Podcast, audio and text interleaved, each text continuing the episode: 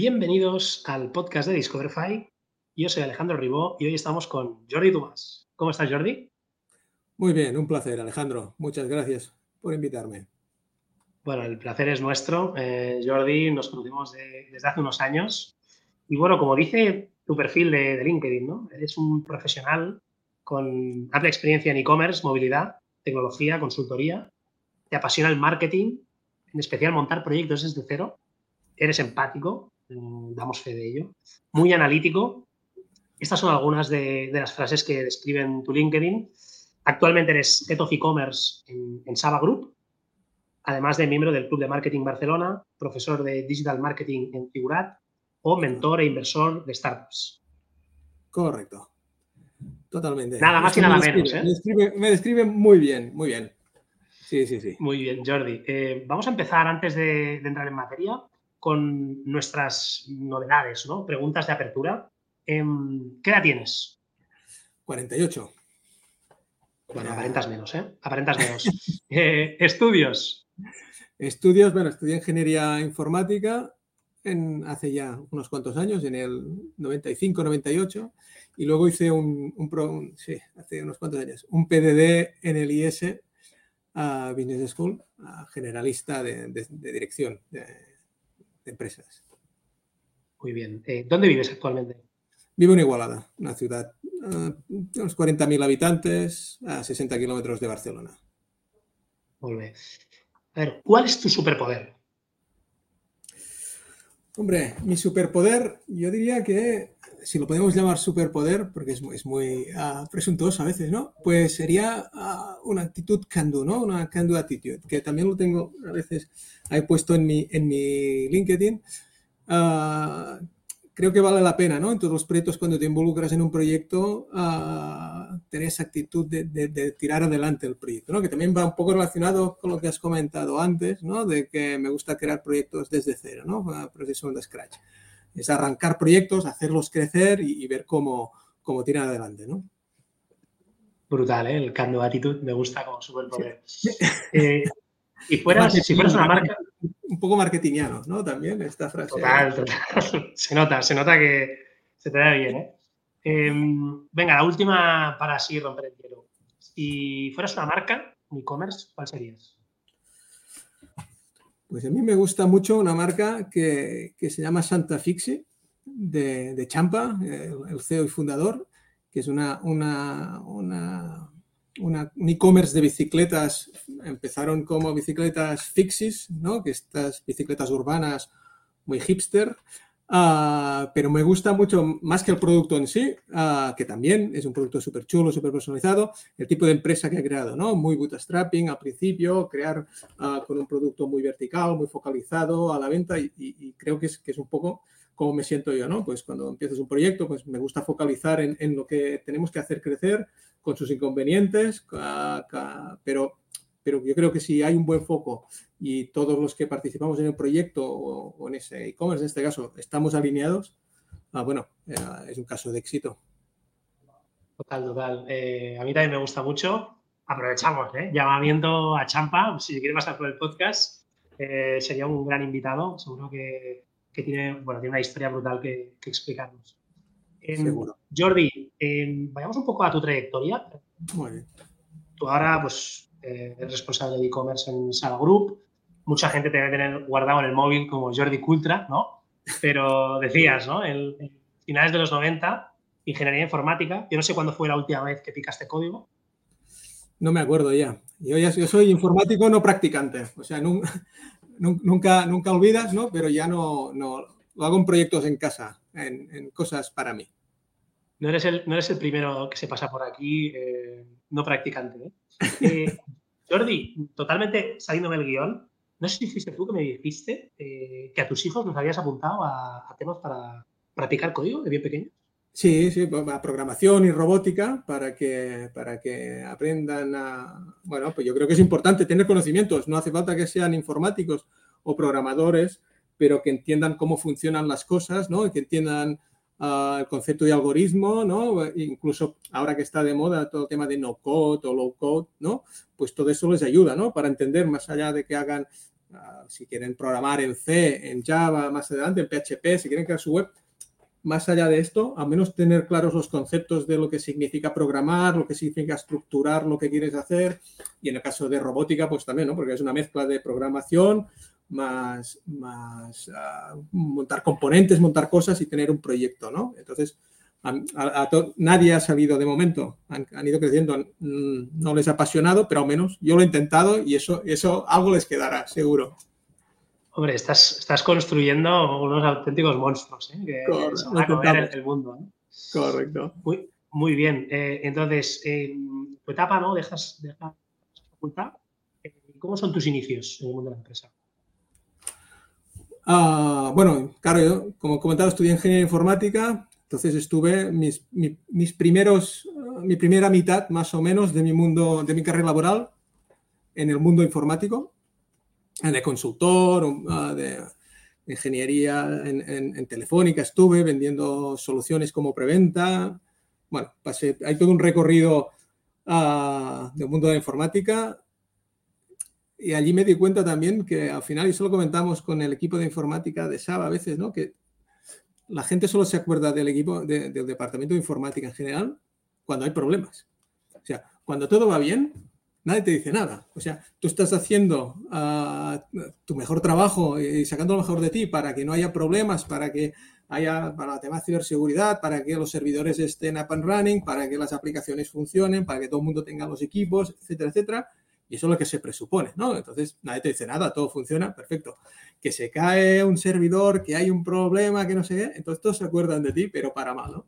Entonces nos reímos mucho. En cambio, en marketing es un poco al revés, ¿no? Pues cuando hay un éxito, una campaña que funciona y tal, todo el mundo se acuerda. Si no funciona la campaña, a veces puede pasar más desapercibido. Y esta para mí es una de las grandes diferencias. O sea, los, los, los del departamento tecnológico eh, es el portero, que la caga una vez y todo el mundo le señala, ¿no? Y los de marketing son el delantero, que puede fallar 10 oportunidades eh, y no pasa nada. bajo palos sin portero, no pasa nada, ¿no? Mientras meta una, ¿no? Suficiente. Y, me ha gustado esta analogía, ¿eh? no, no, no, la había, no la había pensado, la usaré, la usaré. totalmente, totalmente. Entonces sí, eh, llevaba, pues sí, uh, y, en la última posición que estaba como director de sistemas eh, en una empresa industrial, salió un proyecto de e-commerce, ¿no? Un proyecto de e-commerce. Entonces, el departamento de marketing, estamos hablando del 2009 más o menos, departamento de informática en esa empresa, de marketing en esa empresa no era digital, era, era un departamento sobre todo ah, pensado en crear en, la parte de eventos, ferias, catálogos, etcétera, ¿no? Muy, orientado al mundo físico, que es lo que también es lo que había, ¿no? En ese momento, en, esa, en esa industria. Ah, pues me quedé yo el proyecto, ¿no? Como informática, como eran temas servidores y tal, pues venga, yo encantado. Yo no sabía nada de todo esto y empecé a estudiar y a, ver qué, qué, era todo esto todo esto del marketing digital, el SEO, el SEM, todas estas siglas, ah, porque es un mundo, bueno, cada mundo tiene las suyas, ¿no? Pero este, el de, marketing, es tremendo. Sobre todo digital, ¿no? Lleno de siglas, empecé a entenderlas, estudiarlas, conocer gente, ir a eventos, a ferias. Ya recuerdo los primeros eventos que fui a, los primeros shows en Barcelona, bueno, muy, muy divertido todo. Es muy interesante, ¿no? A mí me gusta aprender, entonces aprendí todo un mundo nuevo y me dediqué a esto ese proyecto. Ah, Estamos hablando de, la, Lamparum. Sí, correcto, Lamparum. Es una empresa de venta de lámparas ah, por Internet. B2C. B2C, 100% B2C. Sí, sí, sí. Por distintas razones, era un proyecto que, bueno, llegamos a facturar bastante, funcionaba más o menos bien, pero bueno, por distintas razones, sobre todo de gestión empresarial, se decidió cerrar, se decidió cerrar el proyecto y yo ya decidí que lo que quería era continuar en este sector, ¿no? dejar a un lado la informática y, sistemas. Tú, no volvías ya, tú no volvías a eso. Yo no volvía, vi lo bueno, vi el lado bueno de la, vi la luz, ¿no? Un poco, podríamos decir. Entonces, uh, me, me, me puse como freelance, no terminó de funcionar, eso sí que fue, bueno, era una época complicada, 2012 Iba a decir, ¿no? Eh, los brotes verdes, ¿no? Estaban, estaban brotes verdes, pero todavía no estaban del todo. Pero mal, sí, sí, sí. Yo no los vi, yo no los vi. Tuvimos clientes de tal, pero costaba, no, no, no, no conseguimos la atracción necesaria, ¿no? Y, y decidí cerrar y buscar un trabajo, ¿no? Entonces encontré un proyecto en, en Cultra. Cuando Cultra, esto es 2013, cuando en ese momento... Cultra, no, no sé si, si, se le llamaba startup en ese momento. No, no éramos startup, éramos una empresa de alquiler de motos. Para turistas. Sí, sí, sí. De acuerdo. Entonces, allí empecé, una, un, el, el, proyecto era hacer crecer toda la parte digital de la empresa. ¿De acuerdo? Con la internacionalización, etcétera. Entonces fue un proyecto muy divertido, éramos, éramos poca gente, ah, éramos más o menos unas ocho en, en, la central, unas ocho o nueve personas. ¿Y en marketing estabas casi solo? En, bueno, éramos dos becarias y, bueno, dos, bueno, una persona muy junior, una becaria y, y yo. Y hacíamos de todo, desde el marketing digital, toda la parte de marketing físico de las tiendas, porque claro, nosotros teníamos tiendas físicas, toda la parte de, de flyers, toda la parte de decoración de las tiendas, decoración de las motos, el branding, etcétera, y la parte de atención al cliente. También lo hacíamos nosotros, como alquilábamos motos a turistas en Ibiza, en Formentera, había y, situaciones... Quiero preguntar, ¿no? El, ¿Qué era, no? El, el, se hacía la publicidad, ¿no? Eh, en destino, el turista que ya estaba en Ibiza, en Barcelona, donde sea, o, desde su país, ¿no? Que ya compras, que alquilase la moto cuando cogía el hotel, el avión y todo esto. Correcto. Hacíamos las dos. O sea, hacíamos en origen para los destinos donde íbamos, donde teníamos. Nosotros teníamos tiendas, bueno, tienen todavía tiendas en Cultra, en Ibiza, en Formentera, en Menorca, en Mallorca, en Valencia, Barcelona. Esto en España. Luego abrimos en, en Roma, en Milán, Abrimos también en París, en Niza, en Oporto y en Lisboa. En los inicios eran, seguro, en los inicios eran motos eh, de, de, de, gasolina, ¿no? En los inicios era alquiler de motos de gasolina para turistas. Había, teníamos algunas motos eléctricas también, uh, pero sobre todo eran motos de gasolina. Y, y, esto, y entonces cogíamos, buscábamos uh, donde teníamos los clientes en origen para intentar que ya vinieran con la reserva, con la reserva hecha de, la solución, de, la moto en este caso, y o bien también trabajamos lo que llamamos el wall buy para la gente, tanto que pasaba por delante de la tienda a través de flyerings, de, del equipo de promotores que teníamos, o bien también si alguien buscaba actividades para hacer en, se estaba en Ibiza, actividades en Ibiza o moverse en Ibiza, etcétera, también estuviéramos, estuviéramos presentes allí. Sí, sí. Fue una época de muy divertida. Éramos una empresa muy pequeña, teníamos poco presupuesto en el departamento de marketing y teníamos que trabajar muy duro para, para conseguir los resultados, ¿no? sobre todo a nivel de, de, de marketing digital, de tener el CAC adecuado. Te iba a decir, ¿no? ¿cómo evoluciona? ¿Cómo pasáis de, de, ser un equipo de 10 personas, con un poco de ayuda marketing, que se convierte, que no sé si llama o no, eh, Ultra, más y Ultra, eh, a nivel internacional, ¿no? con tantas motos y, y con, con, una notoriedad de marca tan importante, ¿no? pioneros. Hombre, esto pasa por muchas razones. Uh, por un lado, por determinación, por ejemplo, CEO de, de Cultra uh, y visión, ¿no? De, de, tuvo la, la, visión de crear esta solución de Cultra. Bueno, primero Cultra como, como como solución de alquiler de motos, es el, el, el, el, Six de las motos, el Europcar de las motos, ¿no? Para, por decirlo de alguna manera, muy enfocado al turismo, eso sí. Uh, pero también teníamos la parte de, de alquiler para, para, empresas, la parte B2B, de renting de, de, flotas, ¿de acuerdo? Sobre todo para, empezamos mucho con el delivery. Uh, y a partir de aquí, bueno, al final tienes que ir reinventándote, hay mucha competencia, es un producto, el tema del sharing como sharing es un, a nivel de tendencia mundial y estaba, ya estaba saliendo, sobre todo en coches, ¿de acuerdo? En Madrid lanzó Car2Go un, año antes de que saliéramos, un año más o menos antes de que saliéramos nosotros en Barcelona, en 2016. Uh, en, en, el norte de Europa, sobre todo en Alemania, en países de estos, ya existía todo el tema de car sharing muy, muy implementado en Estados Unidos el motosharing no existía todavía en el sur de Europa. Había, habido algún intento en, España, pero que, no funcionó. Y luego en, Alemania me parece que había una, una, empresa que hacía más o menos esto, pero tampoco acababa de tirar. ¿no? Entonces vimos que era era hacia dónde teníamos que ir. ¿De acuerdo? Era montar una, una, solución de movilidad compartida dentro de la ciudad, en nuestro sector, que era el de las motos. Sabíamos que Barcelona, el tema de los coches era muy complicado por temas regulatorios del ayuntamiento. En cambio, con el tema motos vimos que no había, en ese momento, no había ningún inconveniente y, y salimos. En ese momento, lo, has dicho bien, ¿no? Eh, luego eh, explosionó todo, ¿no? Sí, sí, sí, sí, claro. En ese momento nosotros salimos, al cabo de un tiempo, poco tiempo después salió la gente de... No me saldrá el nombre, las motos verdes. No. Ah, eh, Llego. Llego, al cabo de un tiempo salió, salió Scoot. ah, bueno, estos eran americanos y entonces vinieron aquí y abrieron Barcelona como su ciudad un poco para lanzar en, en Europa. Entonces, bueno, empezaron, empezaron a salir competidores, ¿no? Pero, porque se vio, ¿no? Que era una solución de movilidad realmente muy, muy interesante. La ventaja había, dime, dime. Quiero decir, ¿no? Había mucho dinero en el mercado. O sea, veías como estaban un montón de empresas dopadas, ¿no? Para eh, abrir el máximo de ciudades posibles con patinetes, con motos, con bicicletas. Correcto. Sí, sobre todo esto pasó en patinetes. En motos no tanto, se abrieron muchas ciudades, pero las motos también, al ser un activo, la moto, mucho más caro, uh, unos costes de operativos también mucho más altos. Ah, era, y además, un patinete lo puede llevar cualquiera, una moto tienes que tener licencia. Hay, una serie de, de, diferencias sustanciales entre patinetes y motos, ¿no? Aunque sea un sharing.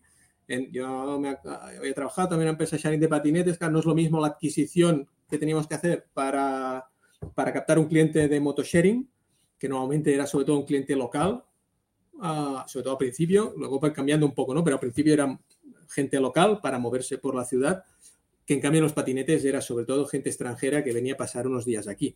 ¿De acuerdo? turistas, etcétera, que venían aquí y cogían un patinete y casi no había ni actividad de captación. Era el patinete mismo en la captación. Tenía un QR, te lo descargabas y lo usabas. Seguramente también los patinetes habían tenido mucha más implementación en otras ciudades mucho más rápido, por el hecho que comentas, ¿no? Era ver quién llega primero, llena la ciudad de patinetes y todo, y a nivel de conocimiento del producto fue más fácil. Pero nosotros, claro, empezamos en 2016. En Barcelona no había, no se conocía nada de, de, sharing, casi. Solo teníamos el bici y el concepto era muy distinto, ¿no? Era un servicio, un servicio municipal con estaciones donde tenías que buscar la, la bici. Ahora ya han evolucionado, pero en esa época todavía eran, no había una aplicación como la entendemos hoy, etcétera, ¿no? Entonces, bueno, fue, fue toda, toda una revolución. Y el, hoy en día, bueno, claro, los que somos de Barcelona somos muy moteros también, ¿no? Pero, pero bueno, en general, sur de Europa, la moto funciona. y claro, ¿cuánta gente como yo, en primera persona, eh, ha dejado la moto y ahora va a todos lados, en transporte público, motosharing, car sharing. Y la verdad es que el patinete me cuesta. Eh, creo que además eh, ha caído la oferta. O sea, ya, ya casi yo no veo patinetes, eh, la verdad, pero, pero bueno, en bici, lo que sea, ¿no?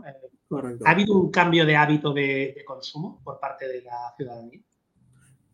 Totalmente. Yo creo que a lo mejor hay cambios más radicales ah, y cambios menos radicales, ¿no? Hay gente como tú, pues que ha dejado de tener vehículo propio ah, o moto propia para moverse estos desplazamientos urbanos y, lo, usa una combinación de transporte público y movilidad compartida, creo que ha, crecido mucho, ¿no? Claro, la gente al final cuando tú tienes una moto propia, dejarla para usar solo sharing o solo transporte público, bueno, empiezas usándolo como, como, como solución complementaria, ¿no? Y, poco a poco, cuando ves que tu moto ya no la usas porque te es mucho más cómodo usar la otra, pues o la vendes o cuando tu moto ya, dice basta, ¿no? Se te estropea, ya dice basta y no vale la pena arreglarla, en lugar de comprar otra, pues en función de tus necesidades de movilidad, pues puedes llegar a sustituirlo, lógicamente.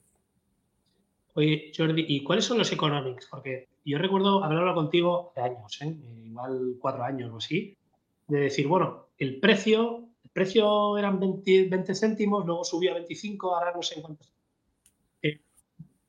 pero no sabemos exactamente cuál es. Por ejemplo, una moto puede tener cinco viajes al día, no lo sé, me lo invento, pero en realidad podría estar, podría estar en marcha todo, todo el santo día, ¿no? Y tener 100 viajes en un día. Entonces, em, ese, usuario, ¿no? Eh, supongo que cambia también mucho. En Madrid yo lo he cogido alguna vez y me he perdido. Y en Madrid hago viajes de 20 minutos y en Barcelona los hago de 8. también por el tamaño de la ciudad, ¿no? O las necesidades de cada uno.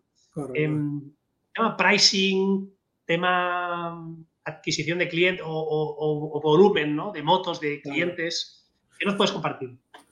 A ver, datos pocos. Lo que puedo compartir es que básicamente la métrica más importante es la ocupación que tiene un, vehículo, ¿vale? Es el, número de viajes que realiza en una carga, para entendernos, de, batería. ¿Cuántos, cuántos más? Y en un día, ¿no? Pues claro.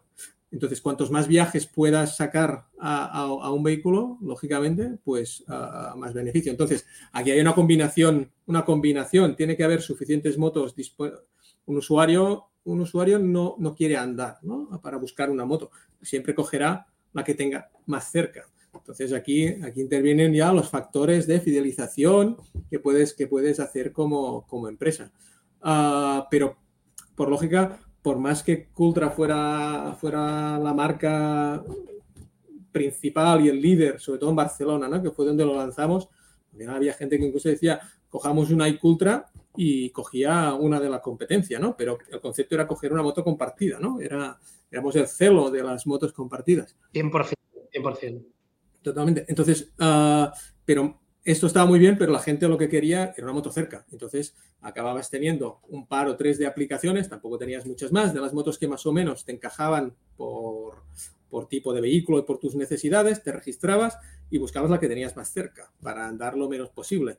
El precio, a principio sobre todo, que no había mucha diferencia de precio entre una y otra, no, no, no, era, no era un factor relevante era, era la, conveniencia, ¿no? Tener una moto cerca. Entonces, lo importante aquí es tener muchas motos que estén bien ubicadas y que hagan muchos viajes. Entonces, claro, aquí depende mucho, aquí es lo que decíamos, ¿no? El ayuntamiento en Barcelona puso un concurso que es conocido por todo el mundo, que, que lo que hizo fue repartir el número de licencias máximo entre todos los operadores que se presentaron.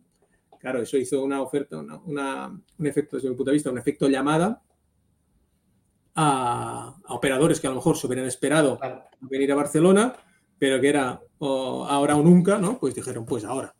Y entonces lo que hizo fue que los que ya estaban en ese momento bien, bien situados, que se habían ganado una posición en el mercado por méritos propios, ¿de acuerdo? Como, como en este caso Ultra, pero también había otros más que tenían uh, una flota uh, considerable y, y, que estaban empezando a funcionar y bien y todo, y, y a, creando marca, creando fidelización a usuarios, pues claro, de golpe te quitan un porcentaje muy importante de, tu flota. Te iba a decir, ¿no? O sea, os quitaron cientos o, miles de motos, ¿no? Y las, tuvisteis que poner en otras ciudades. Correcto. En ese momento ya no estaba, pero sí, sí que, sí que se, bueno, estuvieron que, eso se vio. O sea, si miramos la aplicación el día antes de que pasara y el día después, entre comillas, ¿no? Pues viste que hubo una reducción brutal del número de motos. Uh, que tenían. Me parece que cuando salió la licitación pasaron a tener unas 600 motos, una cosa así, por operador. Claro, uh, esto, si, si, pones densidad, lo que necesitas, lo que decíamos, ¿no? Es densidad. Si, si, si tú las dispersas, todas estas motos, pues uh, hace que la gente no encuentre, uh, aunque quiera coger tu moto, pues no la encuentre, ¿no? Y, se encuentre una de la competencia y coja la competencia. Eh, muy buena la historia. Y, Jordi, esa etapa en, en, Cultra, sobre todo la de Cultra, ¿no? La, de, la del motosharing, em, ¿cómo es ¿no? Em, hacer marketing en, una app, ¿no? Y además, en vuestro caso, generando necesidad, ¿no? Porque igual no, la gente no tenía esa necesidad de, desplazarse en moto compartida. Em, luego seguro que todo, todo, tu conocimiento en app marketing ¿no? lo, has aprovechado en, en Saba, nos contarás. Correcto. Pero ¿Cómo, es ese funnel ¿no? de hacer que la gente se descargue la app? Claro, aquí había un reto muy interesante, ¿eh? porque cuando lanzamos lo comentaba, ¿no? Era una categoría nueva, nadie, nadie conocía la solución, pero ya no la marca, sino lo que ofrecíamos. Eso lo vimos enseguida, ¿no? Cuando tú hablabas y, explicabas, ostras, ¿qué tenemos que hacer? Digo, ostras, pues uh, tienes que descargarte la app, ya, pero ¿dónde dejo la moto?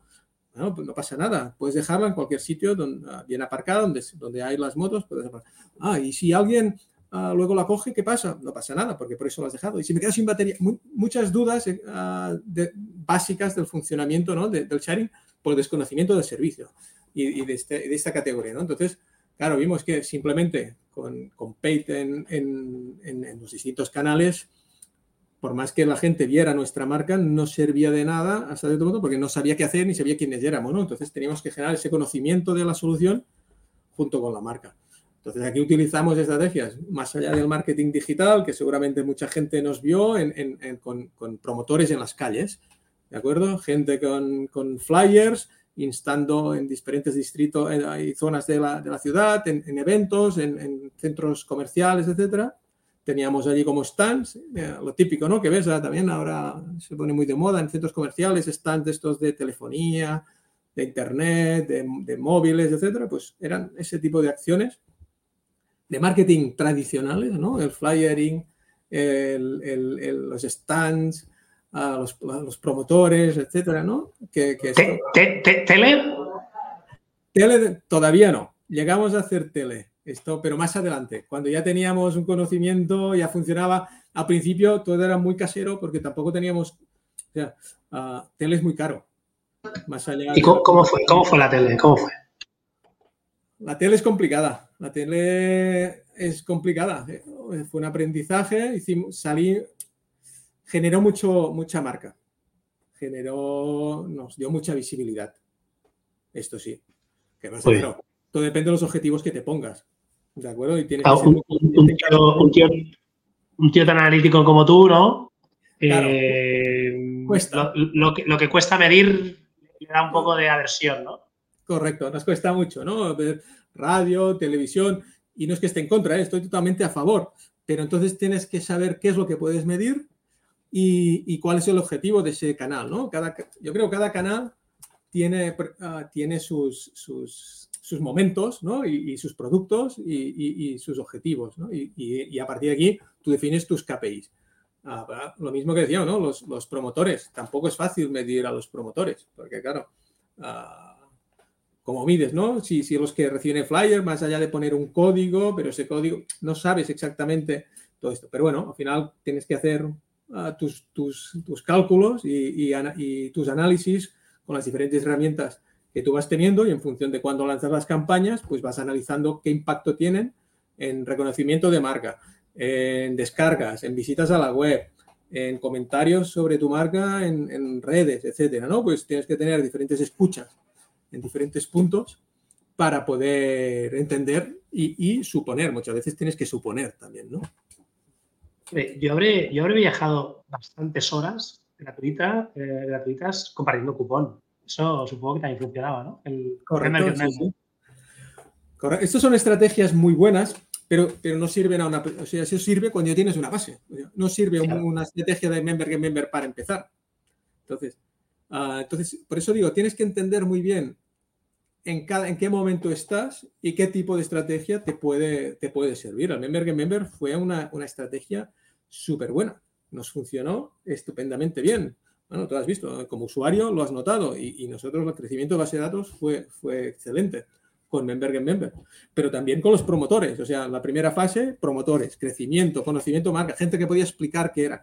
Eh, todo el tema de PR, ¿no? Prensa, pero no, no anuncios, sino entrevistas, ah, todo, ¿no? Asistencia a eventos, asistencia, presentarte a premios, etcétera. Todo esto lleva a generar un conocimiento de tu marca, tu servicio, la gente se empieza a preguntar, entonces sí que puedes empezar con acciones directas de paid, de, ah, en, diferentes canales, en Facebook, en Instagram, los diferentes canales que encuentres, en Google, depende de, dónde, de, qué producto y dónde está tu cliente y qué busca.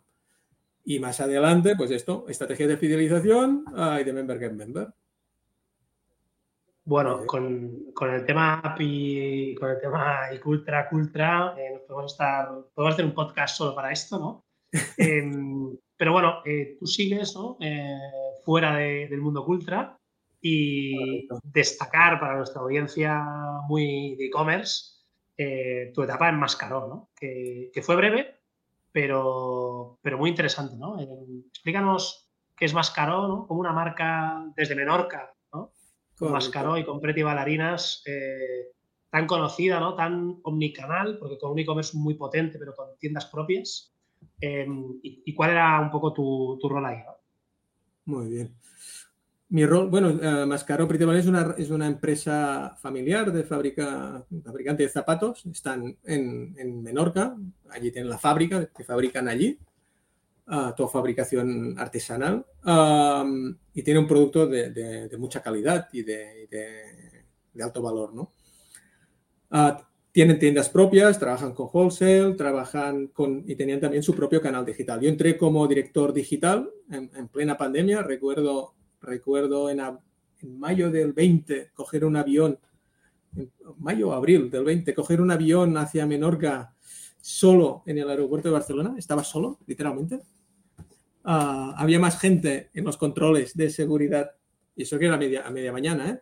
más gente Guardia Civil, etcétera, y, vigilantes allí que personas, porque son que personas viajeros me refería, porque estaba solo yo, ¿no? Fue, fue, fue, fue curioso. Y, y, aquí lo que necesitaban, o, para lo que me cogieron, es para potenciar todo el canal, todo el canal digital, ¿de acuerdo? No solo la parte de e-commerce, que, sí que era la parte más relevante, pero también estuve trabajando toda la parte de, almacén, uh, cómo mejorar todo el tema de deliveries, uh, toda la logística, ah, el tema de devoluciones, cómo lo trabajamos, los costes, los portes, todo este tipo de decisiones, ¿no? Y trabajarlo internamente. Y, junto con la omnicanalidad, ¿no? También entender un poco nuestras tiendas propias, ah, cómo podían participar de toda esta digitalización. Fue un proyecto muy interesante, con una fecha de, de, finalización, porque básicamente el proyecto era, era arrancar toda, toda esta parte Ah, hice un trabajo de, junto con la directora de marketing, de, rediseño de, toda la web, un cambio de plataforma. Estábamos con Magento 1 en ese momento, entonces teníamos que decidirnos si pasar a Magento 2, porque ya, ya, había, ya estaba caducado, como aquel que dice. El Magento 1 ya no daban soporte, o bien nos planteamos una salida a otro tipo de, plataformas. En ese momento trabajamos, ah, trabajamos con una agencia y, lo que valoramos fue, fue cambiar de, solución. Pasamos a prestación. A, prestación, ¿no? Sí, sí, sí, Y esto era, había una Pretty Bailarinas, Mascaró. Claro, la empresa se llama Mascaró, pero ¿qué, quién lidera esto? Eh, ¿hay, un cabeza eh, o las dos más o menos van igual? Bueno, son diferentes, diferentes targets. Pretty Bailarinas es un target algo más joven que el de Mascaró. Mascaró es un, zapato de mujer. Ah, las bailarinas ah, son zapatos un poco, una, generación un poco más joven, ¿no? Son zapatos más cómodos, más de, andar, etc. Mascaró tiene un, zapato más de, mujer, más, más, más clásico, buen zapato, ¿no?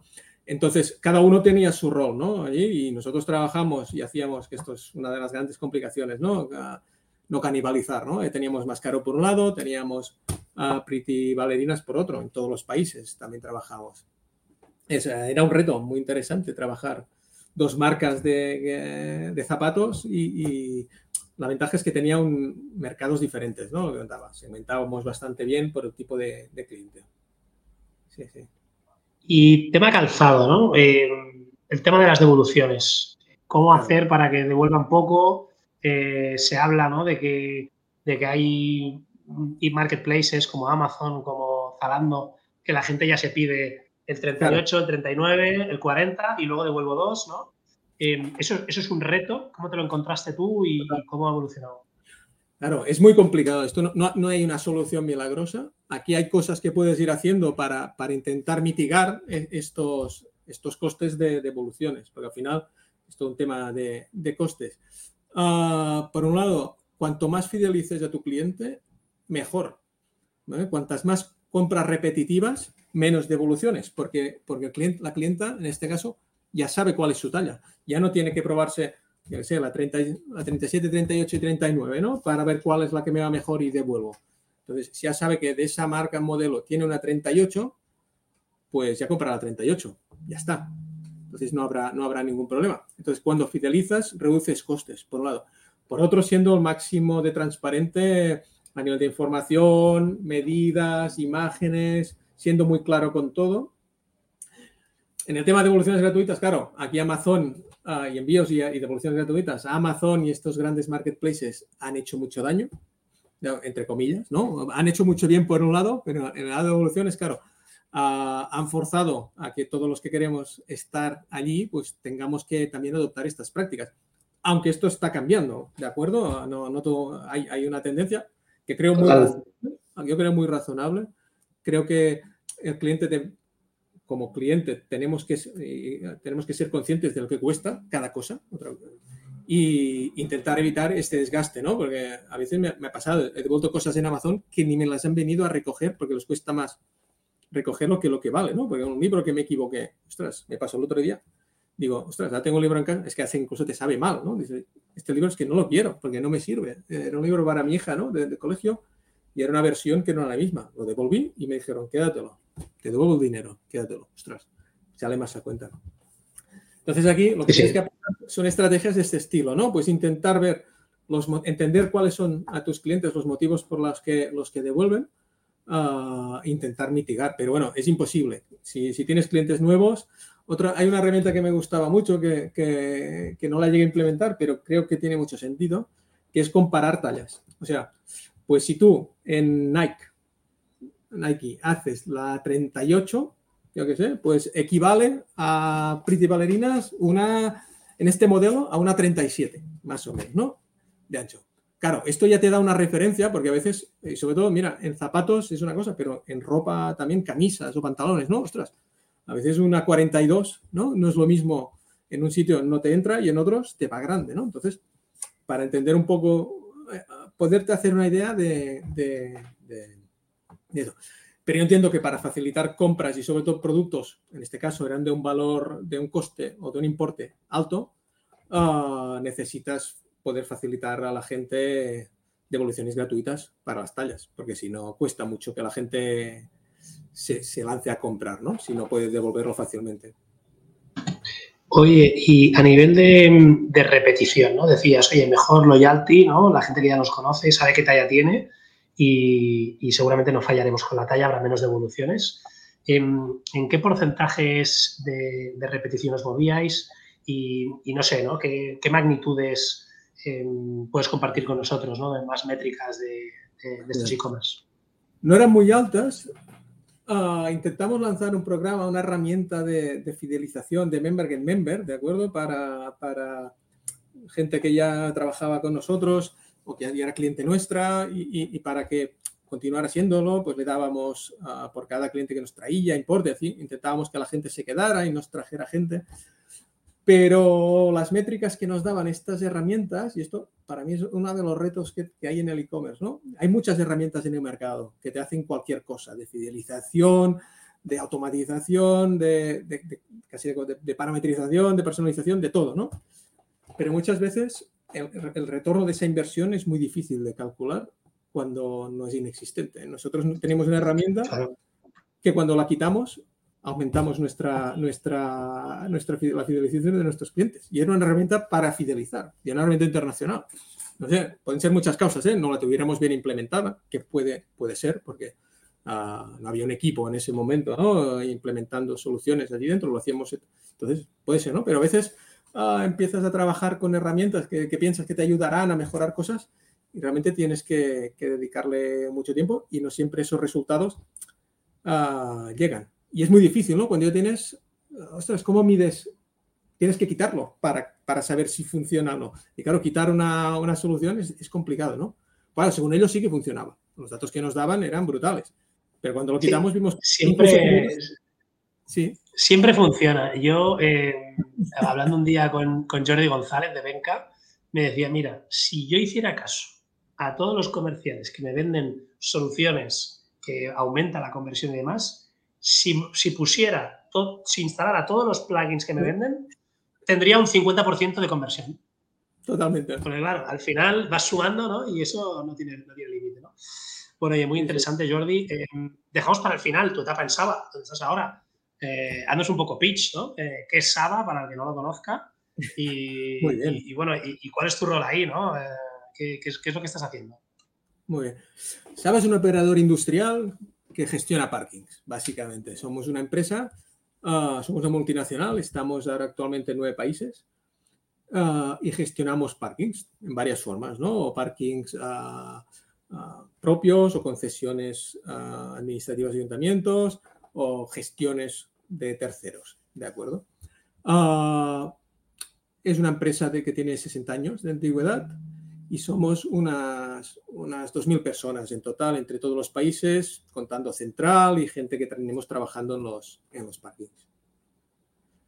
Es una, es una muy buena empresa, es una empresa, ah, aunque no es familiar, tiene, una, tiene una, una, forma de trabajar como te sientes bien enseguida. Es esas empresas que yo entré hace un año y medio y desde el primer día me sentí parte de la empresa y, un poco, ¿cuál es tu rol? ¿no? Porque claro, así en frío, tú dirías, bueno, eh, ¿y qué pinta Jordi ¿no? con este tema de los parkings?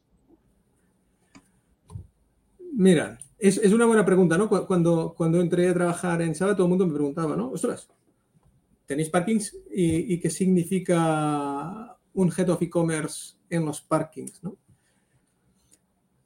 Objeto e-commerce, nosotros tenemos varios tipos de producto en Saba. Entonces pongo un poco de antecedentes y así entenderéis mejor el rol.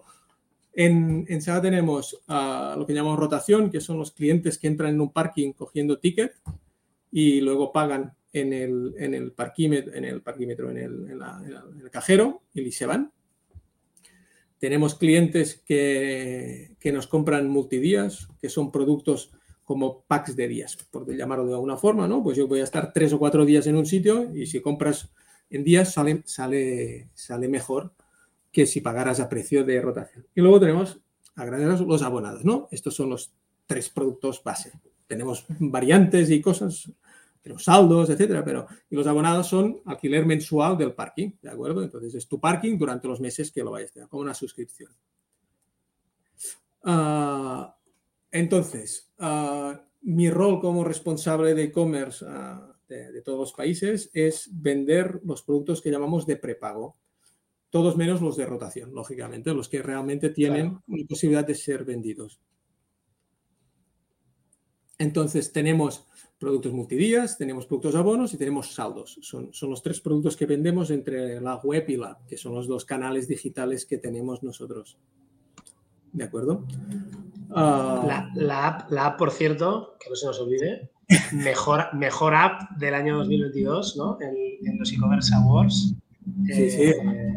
O sea, fue, fue, fue, un momento muy interesante. Gracias, porque justo entré en febrero del, del 21 en Saba y, y, estábamos en pleno proyecto de, de redefinición del UX UI de la, de la aplicación. ¿de acuerdo? Fue un proyecto muy interesante. Y cuando todo el proyecto del 20, durante todo el 21 estuvimos con este proyecto implementando, lanzamos a finales del 21 la, la, la nueva app y realmente fue un cambio, ¿no? Uh, tanto a nivel de diseño como de usabilidad, a la hora de vender productos, los usuarios interactuar con nosotros. Y, y, y, bueno, fue una sorpresa muy agradable cuando nos dijeron, bueno, nos presentamos a los premios, nos dijeron, ostras, sois finalistas primero. Bueno, con esto ya estábamos contentísimos, solo, solo por el hecho. Y además, cuando ves que es una solución Claro, nosotros somos Saba, ¿no? Cuando hablas con empresas como, yo qué sé, pues no, Santa Fixi, ¿no? Ah, que es producto. Claro, la gente lo puede ver, entiende muy bien el concepto de e-commerce, ¿no? Cuando es un producto. Ah, comentabas antes, pues la tienda de, ah, mi tienda de arte, ¿no? Que también lo conozco. tiene productos de... Son, cosas que la gente compra y recibe en casa y el tema de la app, la recurrencia, pues tiene mucho sentido, ¿no? claro, en cambio pensaba, ostras, Saba, una aplicación, eso es un poco pero claro, cuando lo empiezas a explicar, aquí también necesitamos mucha explicación, ¿no? Un poco como cuando estamos escuchando, pues sí, Saba, pues la app te puede servir como, como sitio donde tú puedes consultar y tener toda la información, facturas, uh, todo el tema de acceso con matrícula, la compra de productos, productos recurrentes, todas las estancias que has tenido, todo un histórico de estancias. Entonces, es una herramienta no solo de venta, que también, sino de, de interacción del cliente con, con nosotros. Sí, te iba a decir, ¿eh? Eh, he hecho un poco de investigación, ¿vale? trabajo de campo antes de, de la entrevista. Muy bien. Y, y, he hablado con gente, ¿no? Eh, yo al lado de mi casa tengo un Saba, y entonces, pues, bueno, hablando con, con, con mis vecinos, amiguetes, tal, eh, gente que estaba en el Saba, ¿no? y, me decían, ¿no? Oye, pues está muy bien porque tú puedes, tú tienes tu coche, y tu mujer tiene otro coche, y aunque tu mujer pues, deja en la calle o tiene parking en casa o que sea, eh, tú en un momento dado cambias la matrícula en la aplicación y automáticamente es, ese, ese, no abonado, ¿no? sin solaparse, porque claro, no puede entrar dos coches a la vez, podría entrar y no tiene que sacar la tarjeta o lo que sea. Y me han dicho una mucho mejor, porque esta, sí, lo veo como guay, pero, pero no es, no me parece la bomba, ¿no? Eh, pero sí está bien, ¿eh? está muy bien. Me han dicho otra que, me parece la bomba, que es en los Sabas hay electrolineras de estas para cargar el coche. Correcto. Eh, y cada vez hay más coches eléctricos y cada vez la probabilidad de que tú bajes al Saba y lo puedas cargar es más baja. Por lo tanto, reservas por la app. Y esto, claro, esto me lo dijo un amigo que tiene un coche eléctrico y, claro, me parece que hoy en día, em, antes, ¿no? Era ir buscando las, las ultras por la app a ver, a ver cuántos, cuántos metros tengo que caminar, ¿no? Ahora va a ser dónde puedo cargar mi coche eléctrico, ¿no? Correcto. Sí, sí. Al final tenemos que, adaptarnos también a la, nueva movilidad, ¿no? Como, como, empresa. Nosotros somos una empresa muy tradicional y que nuestro negocio era rotación como concepto, ¿no? Entonces hemos ido evolucionando, añadiendo soluciones y ahora ya no, o sea, nosotros nos definimos como hub de movilidad. Damos, queremos dar muchos, ah, mucho más valor que el simple parking, ¿de acuerdo? Queremos ser partícipes de la movilidad urbana en todos los sentidos, ¿no? Desde, desde la parte de, de, quitar coches de las calles, ya sean los particulares o sean los de sharing, ¿de acuerdo? Que también, ejemplo, en Barcelona no, los coches de sharing solo pueden estar en parking, entonces... Uh, alguna empresa de motosharing, hay de, de car sharing, estamos colaborando con ellos para que tengan los coches en los parkings. Trabajar con la última milla. Nosotros ah, participamos en una empresa que se llama Giver, que es una empresa de última milla sostenible, ¿de acuerdo? Que reparten en bicicletas la última milla. Entonces utilizamos nuestros parkings como hubs, ¿no? Para, para todo el tema de reparto de paquetes, para que esos repartidores de última milla puedan, puedan repartir esos mensajes. Hay estos esos paquetes, ¿no? Esos mensajes de forma sostenible. El mensaje también lo, lo reparte. Lo repartimos. Em, oye, qué, interesante. Em, ¿Y cómo ves tú ¿no? que va a evolucionar digitalmente Saba, ¿no? siendo una empresa tan tradicional de parking subterráneo? ¿no? Em, ¿qué, qué, le espera por delante? ¿no? ¿Cómo ves a Saba en 10 años? Yo la veo, sobre todo la relación con el cliente, para mí es lo que, estamos ya evolucionando, que hemos empezado hace unos años y es hacia donde tenemos que, llegar, que nuestra relación con el cliente sea, sea digital 100%, que, que la mayoría de ventas de productos de prepago sean a través de la web, que toda la relación con el cliente ah, sea a través de la web o de la app, que el, cliente sea, le sea muy cómodo, muy fácil encontrar lo que busca, lo que necesita ah, y se sienta acompañado en todo momento, porque hacemos un trabajo de, sin obviar también el hecho de que haya gente de atención al cliente, tanto en nuestros parkings como en nuestra central, donde gente, por el caso de llamadas, de, incidencias o, de, cualquier pregunta, etcétera, hay, una, hay un equipo, ¿no? Pero el objetivo es que no lo necesiten, que no necesiten hablar con nadie porque todo sea tan fácil y tan cómodo que a través de nuestra app ah, puedan llegar a, o nuestra app o nuestra web a gestionar todas sus necesidades con nuestra, eh, que, podemos, que podemos solucionarle en nuestra empresa, ¿no? Ya sea pues tema de lockers, ah, tema de los, los, car sharing, motosharing, bicicletas, todo lo que tengamos en nuestros parkings, que desde nuestra app, todo esto, nuestros parkings hacemos limpieza de coches. Bueno, hay empresas que, que, tienen un espacio para limpiar coches. Ostras, que puedas también reservar toda la parte de limpieza de coches. Bueno, todo, toda esta, toda esta que, puedas enlazar con, pedir un taxi, pedir un Uber, pedir un, la herramienta de, movilidad que haya, pues yo llego a Barcelona, dejo el coche en el parking y me muevo en motosharing o me muevo en taxi ya desde el mismo parking, ya me, o sea, tener, formar parte de toda esta movilidad dentro de la empresa. Ambicioso, ambicioso, pero, oye, eh, sin, sin estos eh, challenge, ¿no? Uno no, se despierta por las mañanas. Correcto. Em, Jordi, ya para, ir cerrando. Em, Muy bien. Tú en e-commerce, em, ¿qué crees que se está haciendo mal? a mí una de las cosas que más me, bueno, no, molesta, pero o las cosas que no entiendo y creo que no estamos haciendo bien, y sobre todo muchas empresas de e-commerce, no todas, pero por suerte, pero para mí demasiadas, es el, tema de rentabilidad, que, no hay foco en rentabilidad. Y, y a lo mejor por el hecho de, haber estudiado ingeniería, ¿no? Ah, soy más pragmático en todas estas cosas y me gustan los números y entender, ¿no? Por qué pasan las cosas. Ah, ah, me cuesta entender planes de negocio donde la rentabilidad no está allí dentro, ¿no? Y sobre todo en e-commerce. Puedo entender que la rentabilidad no sea inmediata, o sea, que haya un plan de rentabilidad, de amortización, etcétera, de inversión para llegar a la rentabilidad.